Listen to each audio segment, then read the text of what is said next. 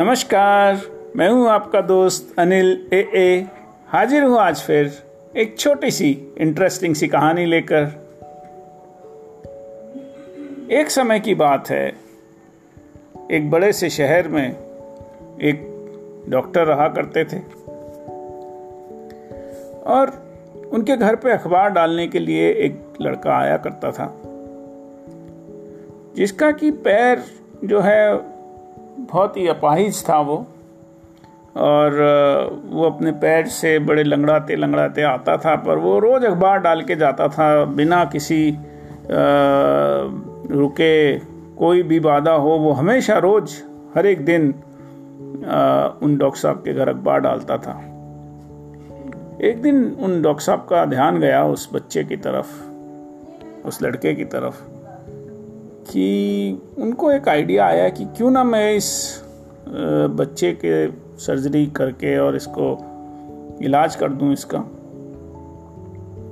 तो उन्होंने सोचा कि चलिए मैं इसको बात करता हूँ। और उन्होंने एक डॉक्टर एक हॉस्पिटल के साथ, जहाँ पे कि वो बच्चों को पढ़ाया भी करते थे, मेडिकल कॉलेज हॉस्पिटल था उस हॉस्पिटल में उन्होंने बात की, बोले, देखिए कि मैं आपके जो रेजिडेंट्स हैं, उनको पढ़ाने आया करूँगा। और आप मुझे जो है यहाँ पर एक बच्चा है, उसकी आप सर्जरी मुझे करने दें।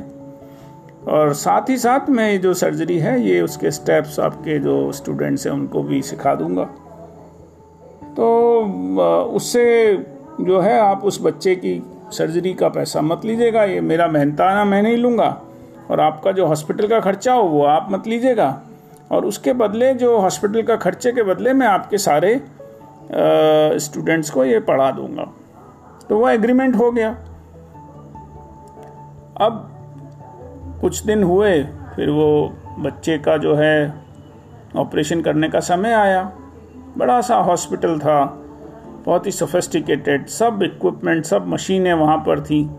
और वो एक गरीब सा छोटा सा बच्चा लड़का, जिसके शायद कपड़े भी बहुत साधारण से थे, फटे हुए नहीं थे, पर बहुत साधारण से थे। उसका पैर क्योंकि सही नहीं था तो चप्पल उसकी अजीब सी मुड़कर जो होती है, वो उस तरह से मुड़ी हुई थी। तो वो डॉक्टर साहब जो है, उसको लेकर जाते हैं। अब ऑपरेशन का दिन आता है। और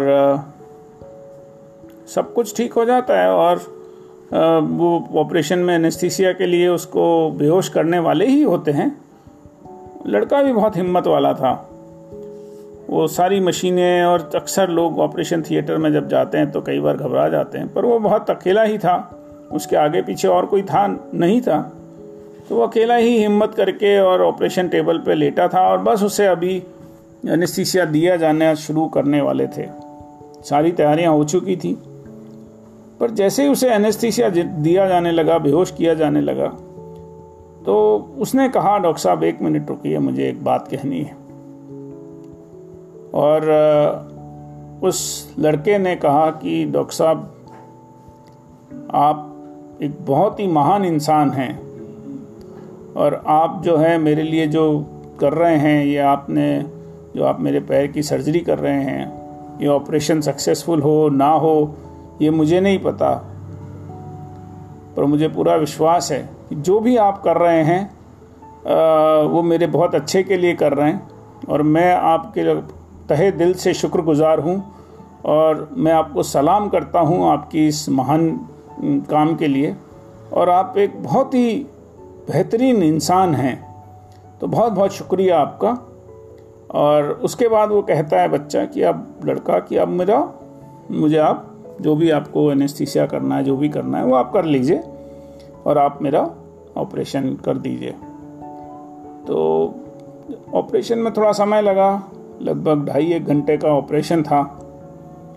और अक्सर जब डॉक्टर्स और ये सर्जरी करने जाते हैं तो वो मैकेनिकल होता है कि मरीज़ आया है और उसकी वो ऑपरेशन होता है और सब निकल जाते हैं अक्सर। इस तरह का इंटरेक्शन जो है मरीज़ और डॉक्टर के बीच में ऑपरेशन के समय होता भी है तो बहुत प्रोफेशनल होता है, कोई किसी से ऐसे बात नहीं करता। तो जब वो ऑपरेशन ख़त्म हुआ तो डॉक्टर के चेहरे पे एक अलग चमक दिखाई दी। तो लोगों ने पूछा, भाई, आज तो आज आपको इस ऑपरेशन से कोई पैसा भी मिलने वाला नहीं है और आपने आज ये बड़ी तल्लीनता के साथ सर्जरी की है और बहुत ही आप आज अलग आपका वो रहा। तो डॉक्टर साहब ने जो बात कही वो एक सुनने वाली बात है। उन्होंने ये कहा कि देखिए, मैंने कितने ही वी की यहाँ पर सर्जरी की है। बड़े बड़े लोग मेरे पास सर्जरी कराने के लिए आते हैं छोटे बड़े सब, मुझे हर बार हर सर्जरी में कुछ ना कुछ, मुझे भी फ़ायदा होता है, हॉस्पिटल को भी फ़ायदा होता है। और हमेशा मतलब सर्जरी में ज़्यादातर मेरी सर्जरीज जो हैं वो सक्सेसफुल भी रही हैं। पर आज जो मुझे सुकून मिला, जो तहे दिल से मुझे जो खुशी मिली, वो मैंने आज तक अनुभव नहीं की है। और ये जो आज की अनुभूति है, ये इसके लिए मेरे पास शब्द भी नहीं है। ये जो एहसास है कि उस छोटे से बच्चे ने जो मुझे दो शब्द कहे, ऑपरेशन से पहले, वो बहुत ही खूबसूरत थे और उससे मुझे एक अलग तरह का एहसास हुआ और वो शायद लाखों करोड़ों रुपए से भी कमाया नहीं जा सकता। तो अक्सर दोस्तों, हम जो ये सुखद अनुभूति के लिए और जो शांति के लिए और पीस के लिए हम जो दौड़ते रहते हैं, ज़रूरी नहीं है उसके लिए हमें बहुत पैसा खर्च करना पड़े।